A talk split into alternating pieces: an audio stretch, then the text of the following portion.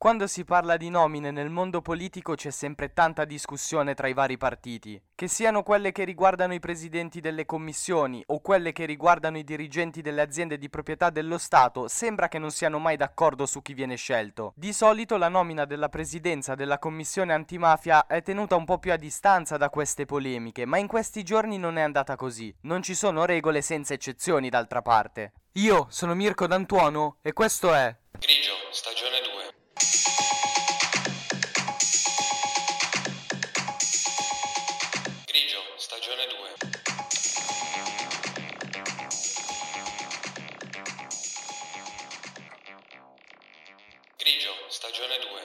Anche oggi la politica italiana ci offre molto di cui discutere. Innanzitutto chi ha scelto il governo. Una persona molto giovane, ha soltanto 36 anni, è Chiara Colosimo. Come tanti esponenti di questa maggioranza, ha iniziato la sua carriera politica in azione studentesca, che è il movimento studentesco, perdonatemi la ripetizione, di Alleanza Nazionale. Nel 2009 viene sciolto questo partito e lei viene nominata presidente regionale per il Lazio della Giovane Italia, che è un'organizzazione giovanile del Popolo della Libertà. È poi proprio in questa regione che ha proseguito la sua carriera politica e infatti è stata nominata per ben due volte consigliera regionale del Lazio. Durante le ultime elezioni nazionali è poi riuscita a entrare in Parlamento ed è diventata deputata. Grazie a questo ruolo martedì è stata nominata presidente della commissione antimafia. Per quanto possa sembrare paradossale ci è voluto tanto tempo perché la politica si accorgesse della necessità di avere una commissione del genere. È un po' strano perché siamo il paese dove il fenomeno mafioso purtroppo è nato, quindi teoricamente ce ne saremmo dovuti accorgere molto prima che servisse uno strumento del genere. È soltanto dal 1982 che ininterrottamente il Parlamento italiano si è dotato di questo strumento.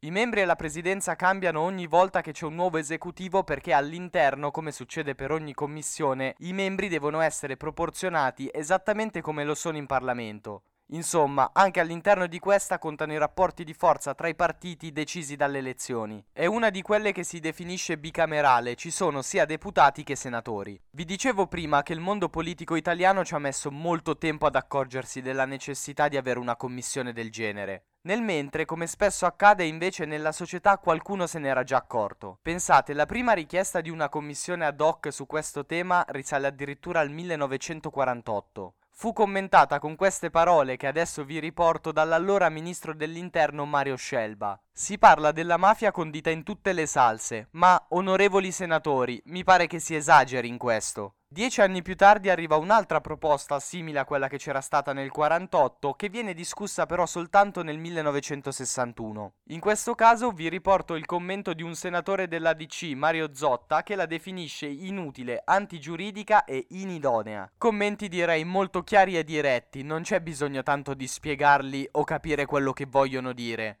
Ma il senatore della DC e tutti quelli che la pensavano come lui non avevano fatto i conti con l'insistenza della giunta regionale siciliana. Nel dicembre del 1962 viene approvata la legge che finalmente la istituisce e resta in carica per ben 13 anni. Nel 1976 pubblica ben 42 volumi di atti. Vi dico soltanto però che la presidenza di allora, tenuta dal democristiano Luigi Carraro, è definita morbida. Questo perché, pensate, dopo tutti questi anni, una produzione così tanto grossa, 42 volumi non sono pochi, si conclude che il fenomeno mafioso era limitato e da non sopravvalutare. Ma non fu un lavoro vano perché era stata approvata una legge importantissima, quella chiamata Disposizioni contro la mafia. Il primo passo è sempre qualcosa di fondamentale, però quando nasce nel 1965 è una legge fragile. Innanzitutto si fonda su un sospetto molto generico, poco specifico di appartenenza alle associazioni mafiose. Poi nel concreto contiene delle misure facilmente aggirabili, questa cosa è stata sfruttata anche da Totorina, per esempio. Forse un po' troppo spesso nella storia italiana è successo che prima di scatenare un intervento serio delle istituzioni dovesse succedere qualcosa di grave. Anche per la lotta alla mafia la situazione si è evoluta in questo modo. Dobbiamo arrivare al 3 settembre del 1982, quando il generale Dalla Chiesa viene ucciso. Soltanto questo evento drammatico crea una reazione seria da parte del mondo politico. Viene introdotto l'articolo 416 bis all'interno del codice penale, quello di associazione mafiosa. È conosciuta anche come legge Rognoni La Torre dal nome dei due promotori.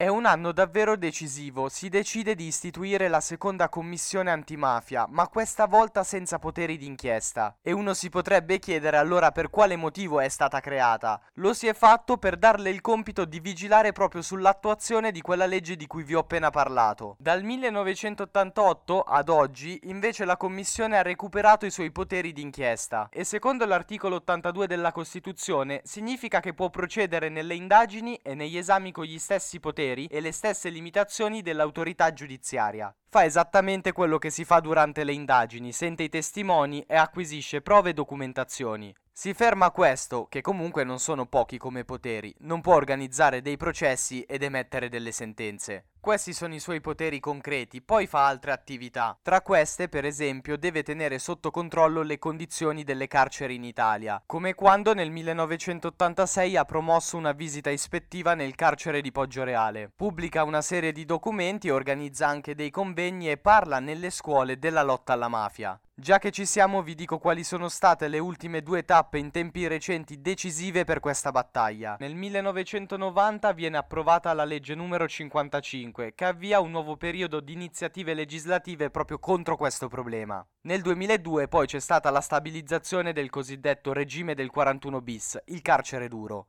E arriviamo ad oggi con la nomina di Colosimo, della deputata Colosimo, che ha creato tutte queste discussioni negli ultimi giorni. I primi di maggio i giornali iniziano a parlare di questa possibile nomina. Contemporaneamente il programma molto famoso Report che va in onda su Rai 3 realizza un'inchiesta in cui racconta dell'associazione Gruppo Idee. Ha una storia strana, è stata creata dall'ex terrorista Luigi Ciavardini per aiutare il reinserimento sociale delle persone detenute. Il programma ci fa un'inchiesta perché sarebbe servita in realtà per far scarcerare ex terroristi e condannati per mafia. La storia che viene raccontata è questa. Si diceva che la deputata avesse appoggiato la candidatura di Manuel Cartella a vice garante dei detenuti della regione Lazio. Questo Cartella è dirigente di Gruppo Idee e socio del figlio di Ciavardini in una cooperativa di detenuti. Report ha mostrato anche una foto di Colosimo insieme a Ciavardini. Non stiamo parlando di un profilo qualsiasi, Luigi Ciavardini è un ex terrorista neofascista dei nuclei armati rivoluzionari. È uno di quelli che fu condannato in via definitiva per essere stato uno degli esecutori materiali della strage alla stazione di Bologna del 1980. Dal 2009 si trova in semilibertà. Essendo una nomina governativa, Colosimo è riuscito a farsi nominare con 29 voti su 50 che arrivavano tutti da membri della maggioranza. Gli esponenti di PD e 5 Stelle hanno deciso di non votare per protesta.